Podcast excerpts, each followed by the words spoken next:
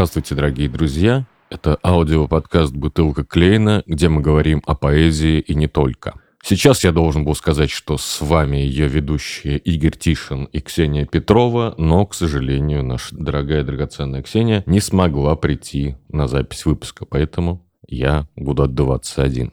У нас в гостях поэт, прозаик, переводчик Вадим Месяц. День добрый. О чем поговорим, Вадим? Ну, давайте поговорим про Казань, например. Тем более для меня этот предмет не особенно знаком, и я с удовольствием разовью тему. Хорошо. Насколько я знаю, ты не в первый раз в Казани. Я думаю, четвертый. Да. Четвертый. Да, да. Как тебе город? Ну, я не специалист в, архи- в архитектуре, но мне очень нравится то, что река э, большая. Я вообще из Томска, я жил на реке, и, допустим, ну, мне нравилось, что у меня были друзья, которые, ну, знали, когда начнется ледоход. Вот у вас, у вас лед встает на э, Волге или как у вас тут зимой? Я давно не был зимой в Казани. Ну, встает, разумеется. да. Ну, а ты можешь вычислить, когда начинается вообще ледоход? Я, к сожалению, нет.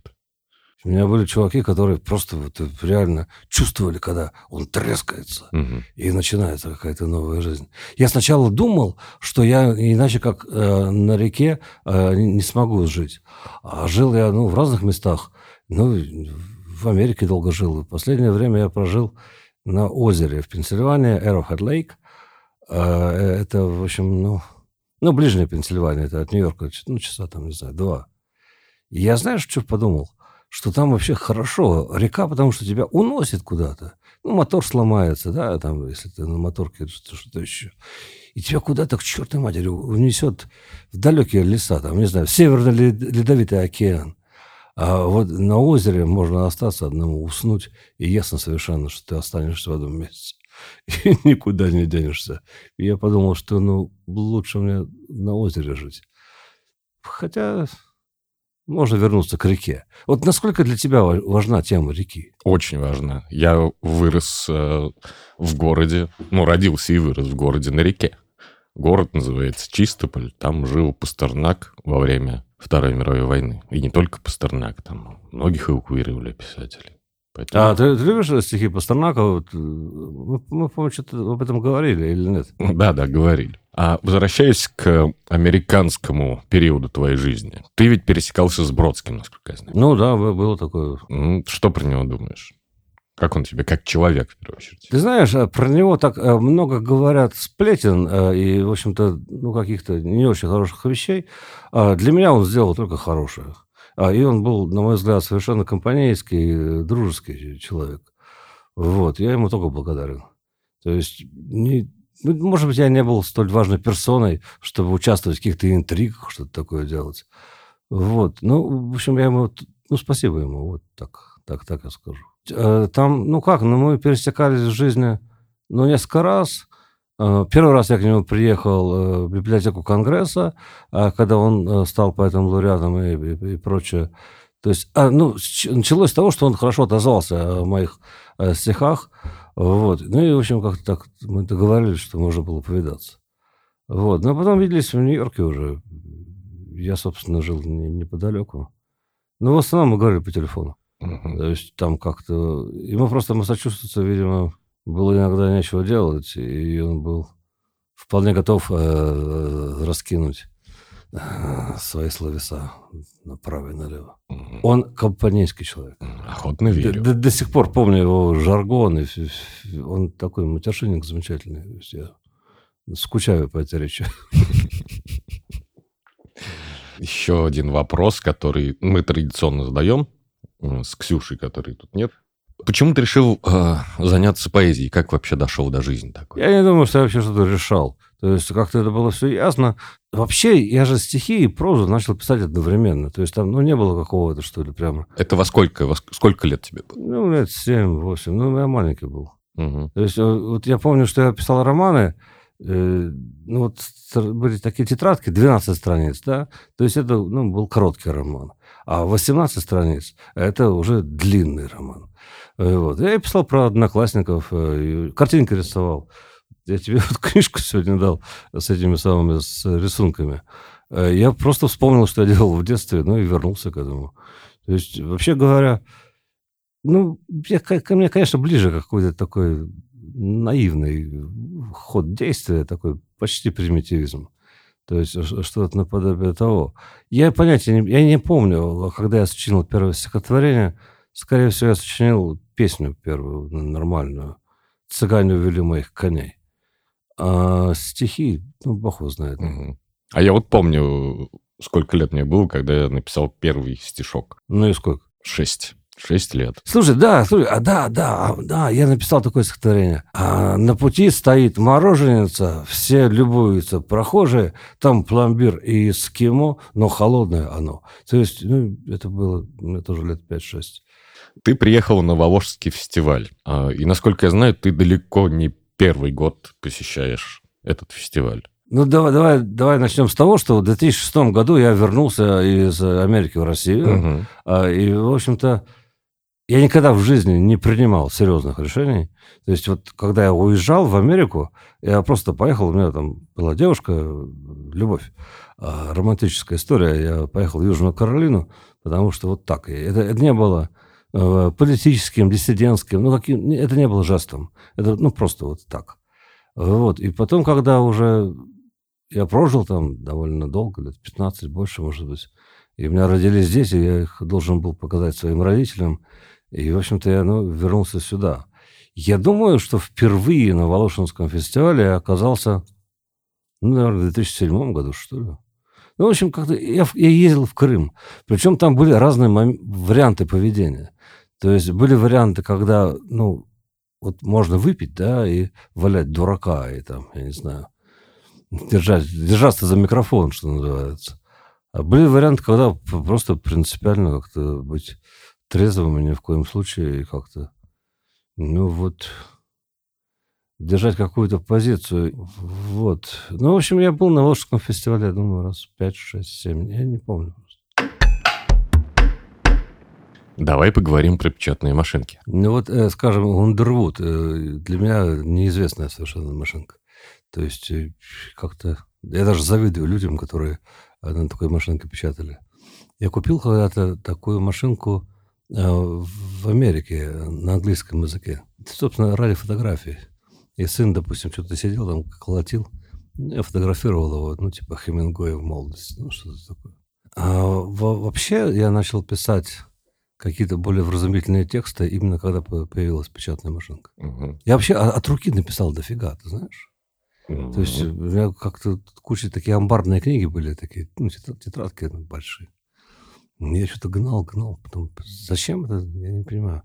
Потом это нужно ну, сначала написать, потом почерк разбирать. Тоже ведь целая история. А вот отличается ли э, э, метод написания текстов? То есть от руки на печатной машинке и на компьютере? Ну, конечно, да. То есть, ну, понимаешь, там возникает такое ощущение ну, когда ты на компьютере, ну, все, все можно поменять, там, стереть, там, что-то еще. А когда на печатной машинке, мне хотелось, а, чтобы с самого начала было написано все уже изначально хорошо. То есть дык-дык, там, несколько копий делаешь, там, вставляешь. Ну, и так как-то я старался быть аккуратнее. А, ну, в последнее время, ну, ну, все пишут на компьютерах. Ну, на печатной машинке приятнее как-то. У меня есть печатная машинка, вот, я периодически ее поглаживаю. Но она у меня лежит, я ей не пользуюсь просто. Как-то уже привык а, писать на компьютере. Тяжело, но слушай, уже силы рук нет просто, чтобы там как-то колотить. Вообще говоря, мне даже интересно, я очень давно не печатал на машинке. Ну, это, это отдельный вид удовольствия на мой взгляд. Вопрос а, заключается в чем? То есть, а, что мы хотим достичь? То есть, э, вот, э, ну, а когда пишешь от руки, то есть, ну, получается больше бурды, больше запятых, э, больше деепричастных оборотов и все прочее. Еще один вопрос, который мы часто задаем гостям. Не считаешь ли ты, что интернет развратил поэзию в какой-то мере? Ты знаешь, я настолько не интернетный, что ли, автор. Я вообще не боюсь никакого разврата. Пускай будет как угодно. То есть, потому, потому что, ну, та же самая поэзия, ну, это такая штучка, которая, ну, ну, можно и без нее прожить. вообще можно без литературы прожить, абсолютно, я уверен в этом. Но ты же не можешь без литературы прожить. Ну, это мои привычки, понимаешь? То есть я же просто, просто привык так. Ну, вот, допустим, вот, ну, вот дети, они ну, молодые люди, 17 лет там старшим, а младшие 12. То есть они как-то, ну, они что-то читают, я чувствую, что не так, как мы. То есть у нас в детстве, конечно, было больше интереса. Хотя вот э, Тёмка, э, сын мой, его как-то раз заставляли читать 15-летнего капитана. И я, э, ну, лето там, ну, типа, внеклассное чтение, ну, что-то такое. И я как-то взялся тоже это все читать, и думаю, ё-моё, господи, сколько много слов. Как-то, и мне, мне, я, я, я, я, я понимаю детей. Не, не нужно. Ты знаешь, интернет, знаешь, он дал очень хорошую вещь. А все-таки ты э, сообщаешь какую-то информацию. А, и вот сообщаю ее. Пускай это будет поэзия, пускай это будет проза, что угодно. Но лаконичность – это очень важно.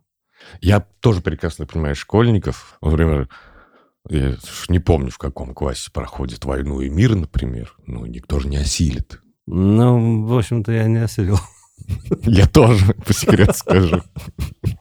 А, ты знаешь, нет, ну я вот, скажем, Достоевского я осилил уже, когда мне было, ну, лет 30, наверное, я тогда был в Южной Каролине, а, просто взял э, библиотеку университета на русском языке, ну, естественно. Uh-huh. Вот, и, ну, мне правда интересно было, бесы особенно. То есть как-то вот я это прочитал. Бес это же такая прям антиутопия. А, я не знаю, это такое замечательное издевательство над людьми, и, конечно, мне нравится этот темперамент такой, полупольский, полурусский, полукакой, уж не знаю, великодержавный или еще какой-то. Он удивительно ведь такой неполиткорректный человек. То есть так какой-то... И вот сейчас, когда происходит вся эта отмена культуры и все прочее, и на него тоже грешат, и там, не знаю, говорят какие-то слова про него. Так слушай, так он интересный просто. Он просто интересный, потому что, ну, что он живой человек. Да? Он никогда, мне кажется, не понимал, что он великий. Э, он же писал, типа, такую, ну, типа, французскую, типа, прозу, ну, что-то такое. Он пытался тоже подделаться под кого-то, а оказался, что самый лучший. Угу. В общем, я, я, я, я почему-то люблю Достоевского. То есть, ну, есть, есть люди, которые там любят собак или кошек, да, или чай, кофе. Достоевский или Толстой. Ну, вот я за Достоевского. Угу. Я, пожалуй, тоже, да. Ты упомянул отмену культуры. Зачем, по-твоему, это вообще надо? Ну, надо какой-то шумон делать, надо, чтобы было интересно просто жить. Я, я, я думаю, то, что это в основном происходит из-за того, что ну, людям нужно как-то самоутверждаться, да, пытаются стать более великими, чем это возможно. В общем, я не очень понимаю это. Я, я не понимаю кучу современных вещей, которые происходят. Я счастлив, что я вернулся в Россию. Я, в общем-то, как оказалось, довольно консервативный человек. В Америке я был последний раз э, под Новый год, и там так-так все, ой, мама, ну, Нью-Йорк. Понимаешь, то есть, ну, во-первых, там зима была, и как-то э, ресторан э, Романа Каплана, Царство его небесное, э, этот самый русский самовар. И то есть, а все тогда болели, и там, ну, ну, ну ковид, там, не знаю, все, все, все такие, такие дела. Ну, нас пустили просто как старых знакомых. И понимаешь, и, ну, мы пришли, ну, нам дали, не знаю, сыну дали там фортепиано, он сидел играл. Нам дали все эти настойки, пейте, делайте, что хотите. И это было так как-то... Печально это было. То есть э, то, что сейчас происходит в мире, ну, ты обращаешь внимание, что, в общем-то, идет к чему-то нехорошему. Это, конечно, происходит от того, что просто ну, от какого-то недостатка, что ли, информации или какого-то... Ну, просто от какой-то пропаганды, которая, черт подери, она с одной и с другой стороны как-то давит туда и гонит. А когда вот все это началось, 24 февраля, на самом деле началось все раньше, да? Надо понимать, что все началось не 24 февраля, а гораздо раньше. Ну, я в курсе, да. Вот, у меня жена э, очень сильно переживала, я ее успокоил, наверное, спустя неделю только. Неделю? Слушай, я несколько месяцев как бы офигевал. То есть я не знал, что, что, что сказать дальше. Я думал, что нужно всю поэтику менять, все писать по-другому.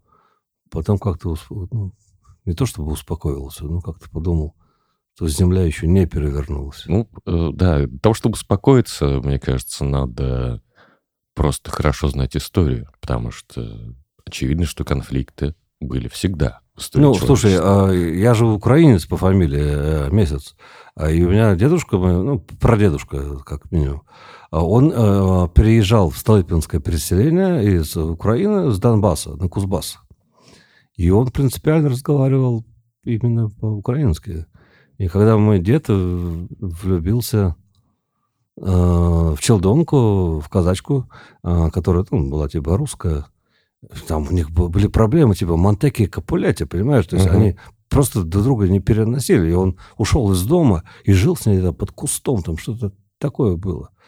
Ну, в общем, дело в том, что, к сожалению, а, это, ну, даже не вражда, а какое-то непонимание, скорее всего. Она не вчера придумана. И не в 2014 году, конечно. Да, да, да. Это понятно. В принципе, конфликты были всегда у человечества. За ресурсы, за территории.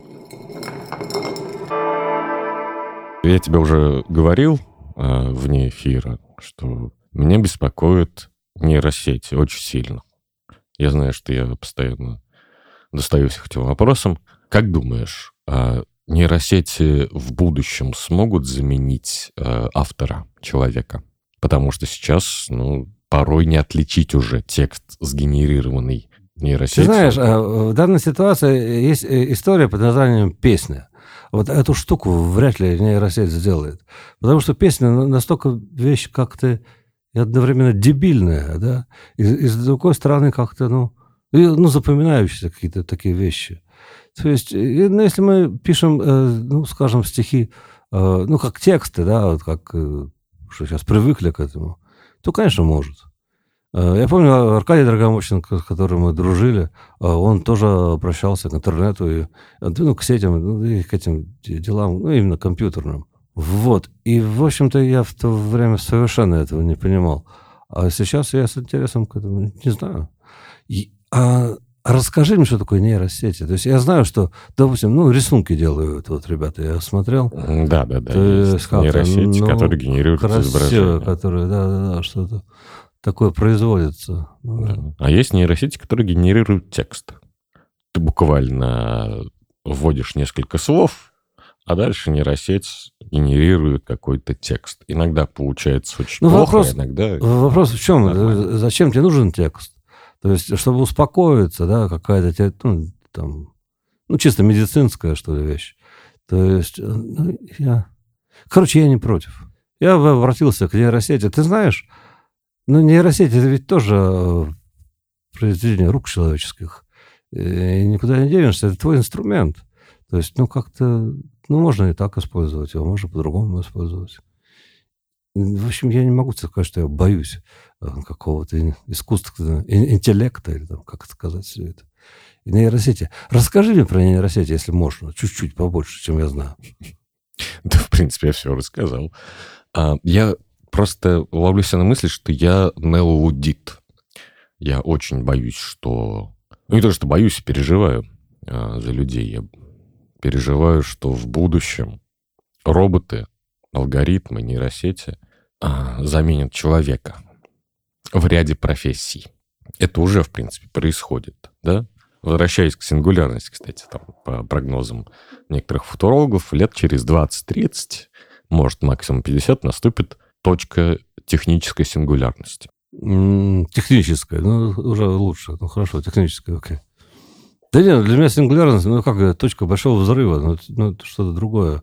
А ты думаешь, что серьезно может все поменяться? Уже меняется на наших глазах, просто это процесс такой постепенный. Как мы вернулись в какую-то архаику, ты не обратил на это внимания? Мне показалось, что как-то вроде шло все так по дороге прогресса, веселыми бодрыми шагами, задрав штаны за комсомолом. А сейчас что-то как-то опять все возвратились в какое-то почти вот это состояние лохматых слонов. Нет? Ну, возможно, возможно. Просто когда искусственный интеллект невозможно будет отличить от естественного, так сказать. А я не могу понять, а что тебя пугает? Какая тебе разница? А меня пугает, что у людей не будет работы. Ну, это другое дело. Ну, значит, придется людей занимать чем-то другим.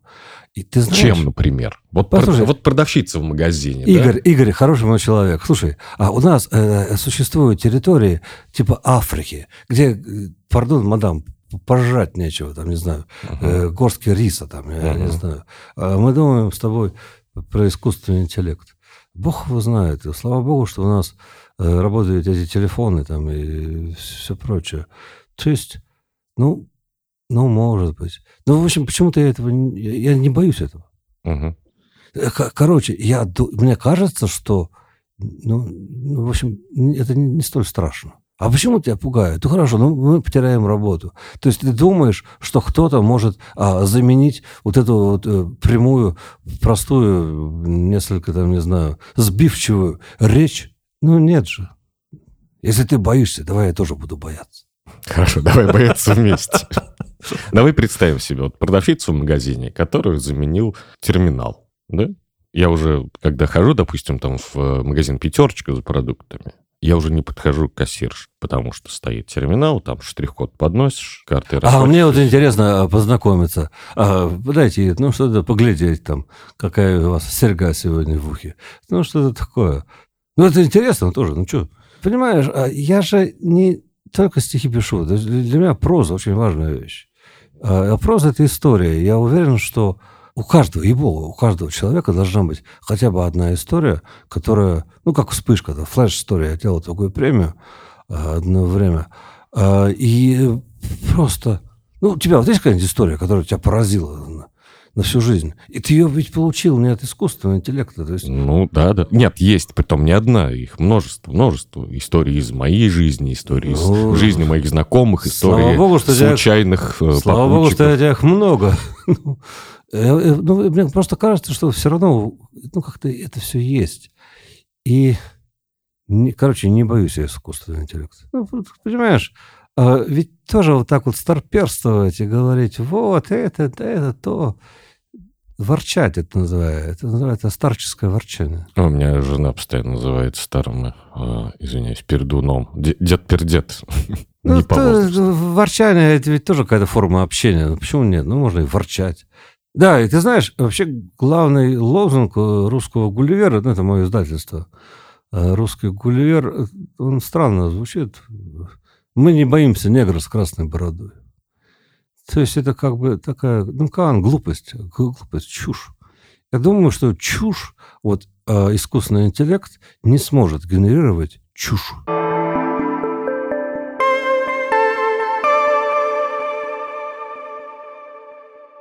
А, скажи, пожалуйста, у твоих детей наверняка есть смартфоны. Они сколько времени проводят? Я боялся одно время, что они действительно часто сидят за этим, но потом выяснилось, а, что нифига.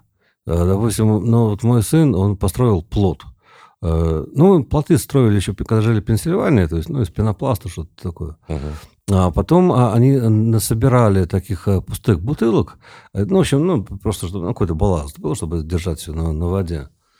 А, и сделали плод, ну, ну скажем, ну, большой довольно. Сейчас они сделали двухэтажный плод, на который умещалась, допустим, машина, которая ну, полторы тонны весит, да? И то есть, а, и он просто жил на этом плоту со своей подругой из Польши Кристиной.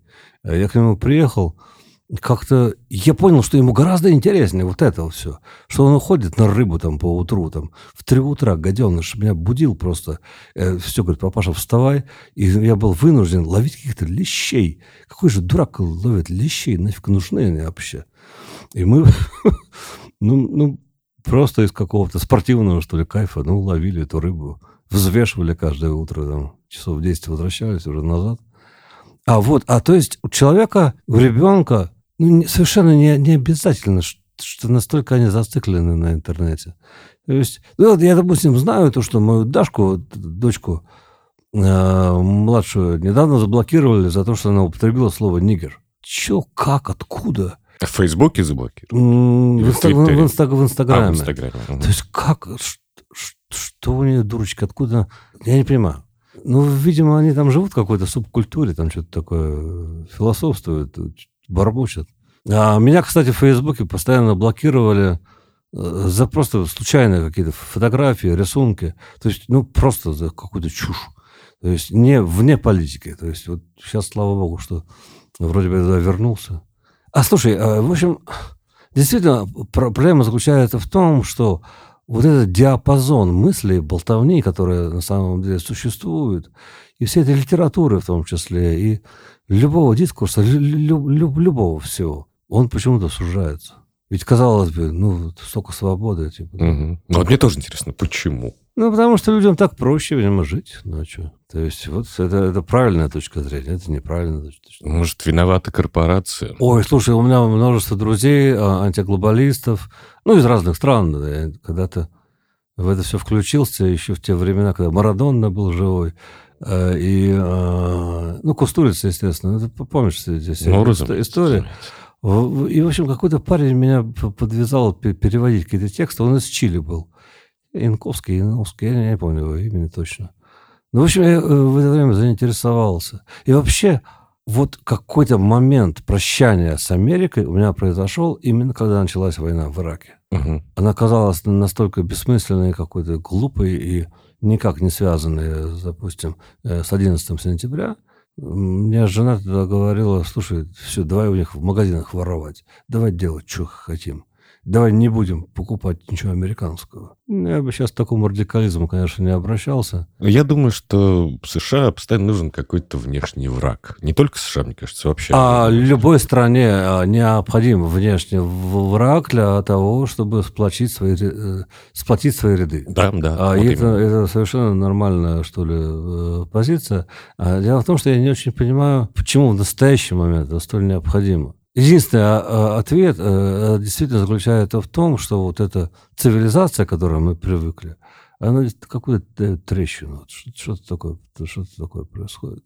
Ты знаешь, вот эти все цивилизационные, что ли, проекты и все эти размышления, мне кажется, что они во многом надуманы. Я еще раз повторю, те люди американские, с которыми я общался, они были нормальные чуваки. То есть ни, я ни разу не встречал таких пластмассовых дебилов, а, которых ну, показывают иногда где-нибудь в той же самой Европе, понимаешь? Uh-huh. Это же анти, антиамериканизм, это же не русская вещь, это такая общая европейская, как бы так. И у меня, конечно, по молодости были мысли о том, что Сибирь и Америка, это там типа два, два берега, там, как пел какой-то э, прекрасный человек. Э, любая группа, любая, да? Сибирь и Аляска, два берега. Вот. И сейчас э, я, конечно, понимаю, что, к сожалению, вот эти культурные противоречия, они все равно остаются. Слушай, вот э, как в США с расизмом? Действительно ли такая острая проблема? Как я могу это сказать? А, если я был бы э, негром э, преклонных годов, да, или, не знаю, я не знаю, что тебе сказать. Ну, оно, в принципе, есть. А, ну, скажем, я, ну, я жил в каких-то консервативных штатах, вот в Южной Каролине. Uh-huh, uh-huh. И там а, это есть, да? В Техасе у меня есть uh-huh. подруга. Слушай, пускай тебе скажут люди, которые это точно понимают. И, я думаю, что, конечно, есть. А вот у меня есть ощущение, что в России по существу вот эта вся ксенофобия и все прочее, по-моему, как-то ее нет, или я ошибаюсь? Вот я сейчас расскажу одну историю. Я в Грузии познакомился с э, чернокожим, он э, англичанин, э, Чарли. Познакомились мы в Грузии, но до этого он был в России, он ну, по Транссибу сделал путешествие. Ну, вот, они любят, нас... любят такие... Да, такие, да, да, да, да.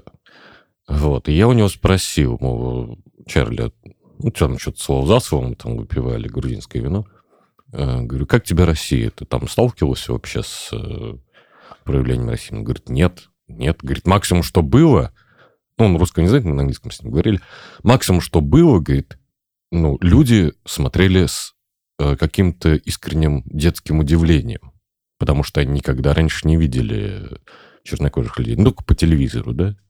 А, говорит, вот э, какой-то ксенофобии, там, расизма я не испытывал. Ну, в общем, я еще раз тебе скажу, то, то, что у меня осталось э, хорошее впечатление об американских людях. А может быть, это не модная точка зрения, ну, в общем, как-то так. Ты, у меня есть э, а, друзья-иностранцы, я тоже их очень сильно люблю. Ну и к тому же культура там принято говорить, это американская культура, да, русская культура. Кстати, когда первый раз попробовал Пепси? Ну, это был магазин «Байкал» на Ленинском проспекте. А я думаю, что 80 какой-то, там, пятый, Третий, ну, не знаю. В общем, принято как-то разделять культуру. То есть китайская, там, американская, да, русская да, и так ты, далее. Ты считаешь, что Пепси это как бы фрагмент культуры? Нет, нет, про Пепси это... Это газировка называется. Это газировка. Так вот, я не вижу смысла в том, чтобы вот э, как-то искусственно разделять, потому что, ну, все мы люди культуры. Я могу там с удовольствием посмотреть какой-нибудь фильм, снятый в Голливуде, если он хороший, да, или там, допустим, какой-нибудь китайский фильм, если он хороший. Ну, Хвалим, хвалим Казань. хвалим Казань, да. Как тебе город вообще? Ну, во-первых, Красивый. ну, красиво, и видно то, что люди как-то талантливые. И самое главное, то, что они добродушны. А, Ну, я уже тебе говорил, что я из Томска, из Сибири. У меня есть ощущение, то, что я дома. Как бы тепло. Хорошо с вами, ребят. А казанскую поэзию я, к сожалению, знаю не очень хорошо. Ну, я тебе говорил, что я с Лешей Астудиным давным-давно э, знаком. Да, ну, та же Олеся Балтусова. Ну, Аня Рус, Э, да. Аня Рус. Вот. э, ну, Скворцов вчера выступ- выступал. Э, Хотя я плохо знаю его стихи. Вот. а, но, может быть, ты... э, слушай, вот, вот я начинаю, начинаю теряться. То есть я, э, ну, ну, нужно больше общаться, что ли. Ну, если хочешь, я могу тебе скинуть тексты казанских авторов замечательных. Скидывай, скидывай, скидывай. А потому что... Ну, я же книжки издаю. Ну, как бы, почему бы и нет? То есть... К тому же у меня вот есть птенцы, да, мои ребята. Я же руководитель э, поэтического клуба «Бутылка Клейна». К нам приходят молодые авторы. А чисто Очень, как, очень как, как, талантливо. м- как математика. Бутылка клеена это как? Как это устроено? Я, я помню, что это какая-то такая... Ну, топологическая фигура, неориентируемая поверхность, да. Это, ну, типа вот штучка. лента Мебиуса, да. Ну, я попозже тебе расскажу про историю создания. Пох-. Похвали кого-нибудь из Казани. Ну, вот и- из молодых есть замечательный Василий Фрагалеев, есть а, замечательный Влад Асколин, есть Максим Буватов, тоже прекрасный. Все про молодых, да? Ну, там Ну, у нас э, все, у нас все, у нас все хорошие. Вот эти просто Бу- тексты пришлю. Бу- и- Булатова я одно я слышал. это- это- просто. Ну, а так, в принципе, да.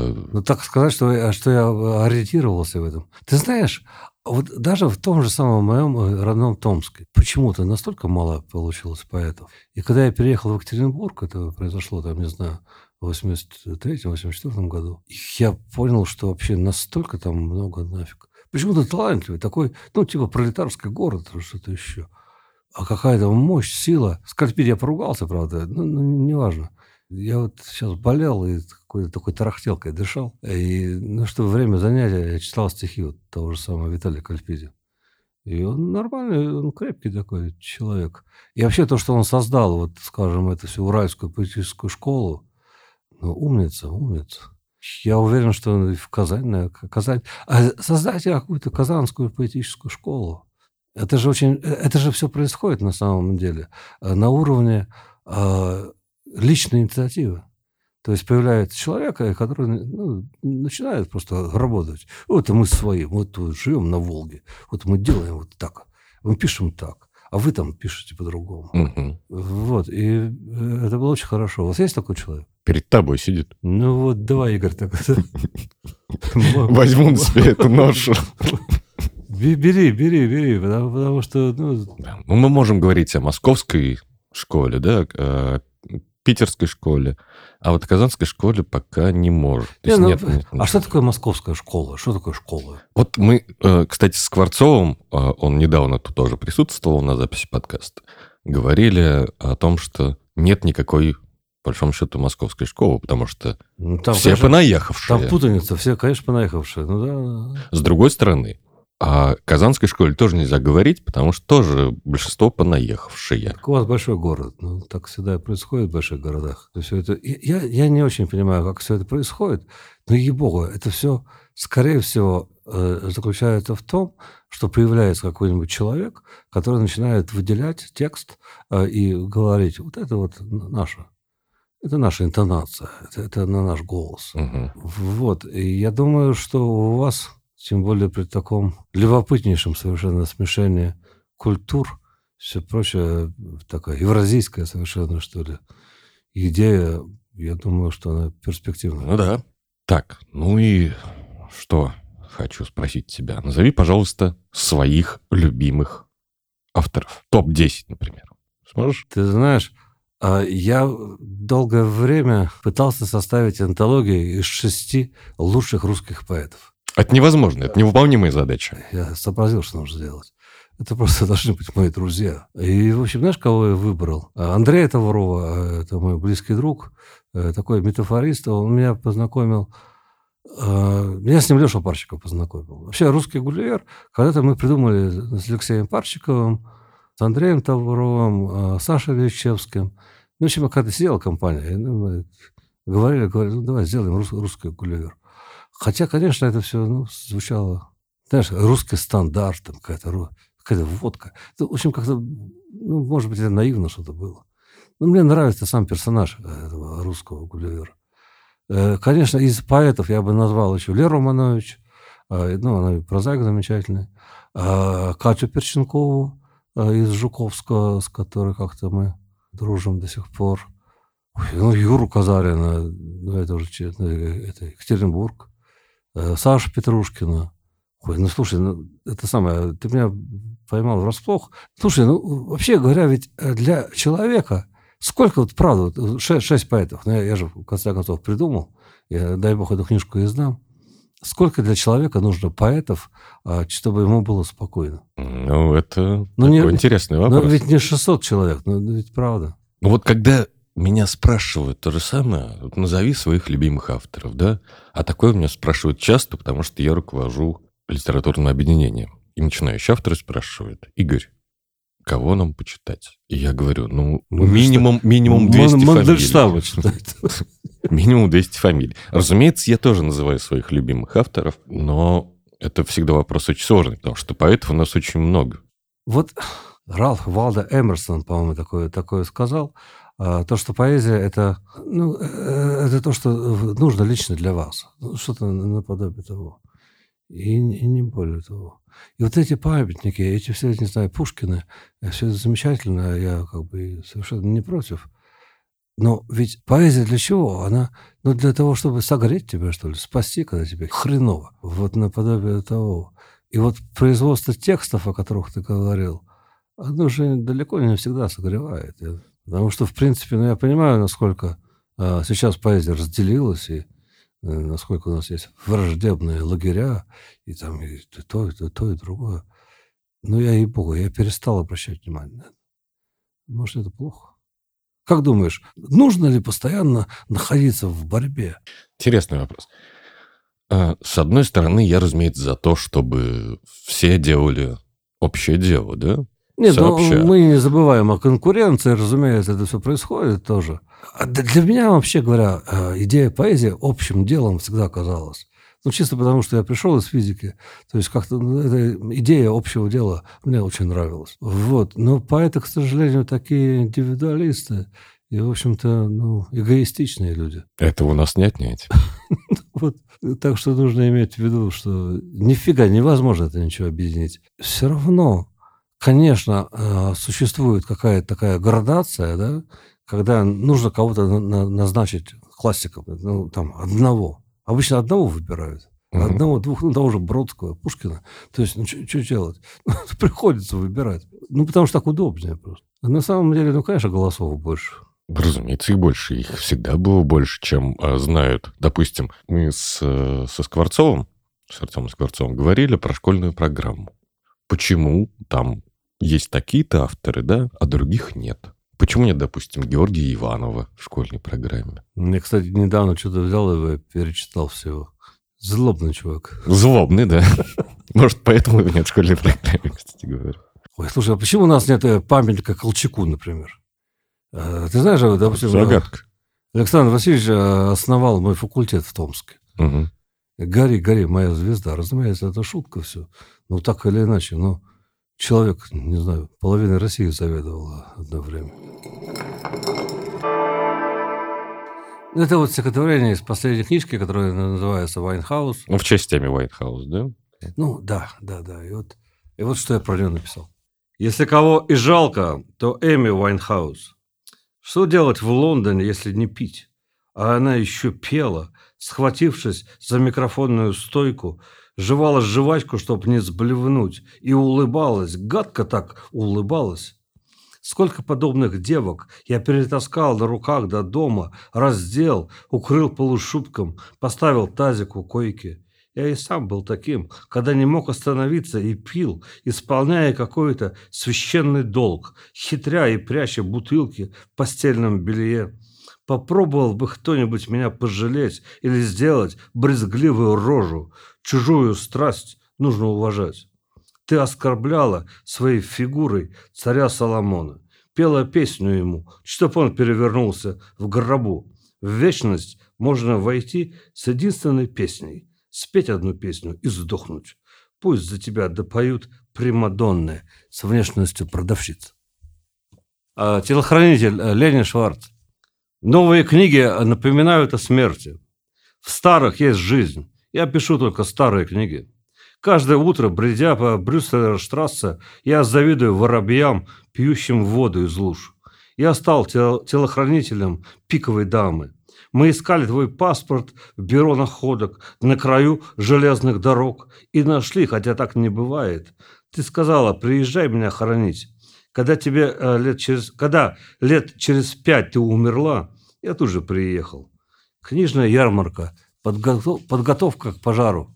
Мы здесь не случайно, но мы не писатели. Мы оба не знаем, как с этим жить. Лена была офигенный человек. Царство небесное. Старая книга. Старая книга опять. Поймаем. Воздух кофеин роняет меня за столик напротив. Ты состоишь из кофе и табачного дыма. Без умолку говоришь. И я вижу, как воробьи купаются в песке. Я годами искал старую книгу, которую забыл в поезде, уходящем на юг. Я слушаю тебя, почувствовав, что книга нашлась. На верхней полке, в багажной нише, задвинутая временем в темноту, узкой полоской света в бруствере, бликами в темных очках авиаторах. Наложницы красивы, но глупы. Супруга пала жертвой целлюлита постели вяло корчится лолита, ее заели смрадные клопы, резиновая кукла пахнет так, как тузиком разорванная грелка. Но ты моя любовь, а не подделка. Я именно тебя зову в кабак. Я презираю женский интеллект, ведомый политическим лесбийством, что тяготеет к массовым убийствам и суть коммунистический проект. Ha ha ha. Поверь, коммунистический проект. Забудь о коллективном диссонансе, смыкаясь в коллективном мессианстве, один в движении разобщенных сект, в раздробленности цельность, цельности полно. К ней нужно только тихо присмотреться и встрепенуться птицей. Память сердца наступит стародавнее говно фаланги продвигались на Мадрид. Берлин вел репортаж с петлей на шее и перед смертью. Страшно хорошея. Ты, офсет, обламывал графит. А, это бесконечный цикл э, стихотворений для э, Леруа Мерлен. Э, э, одна из них. Ну, ты мне подарил книжки. Одна из этих прекрасных дам. Э, ну, в общем, ты знаешь, удобно писать стихи, когда одна точка цепляется за другую. Э, и, в общем-то, в самолете нечего делать. Ну да, да. Э, Позволь, я прочитаю еще один твой текст, случайно выбрал. Случайность – это прекрасная вещь. Есть люди, что мечтают вас убить. Под старость упираться веселее. Играя то с любовью, то с огнем, и обещанье прерванная нить колышется в эпохе Водолея, шепча о чем-то трепетно своем, и отголоски позабытых слов бесцельно бередят былую рану, не обещая радости взамен. Но Дон Жуан всегда на все готов. Смирение ненавистно Дон Жуану. Ему желанно Леруа Мерлен. Правильно. На этом все, дорогие друзья. Спасибо, что Спасибо послушали. Спасибо тебе, Вадим. Оставайтесь на волнах бутылки Клейна.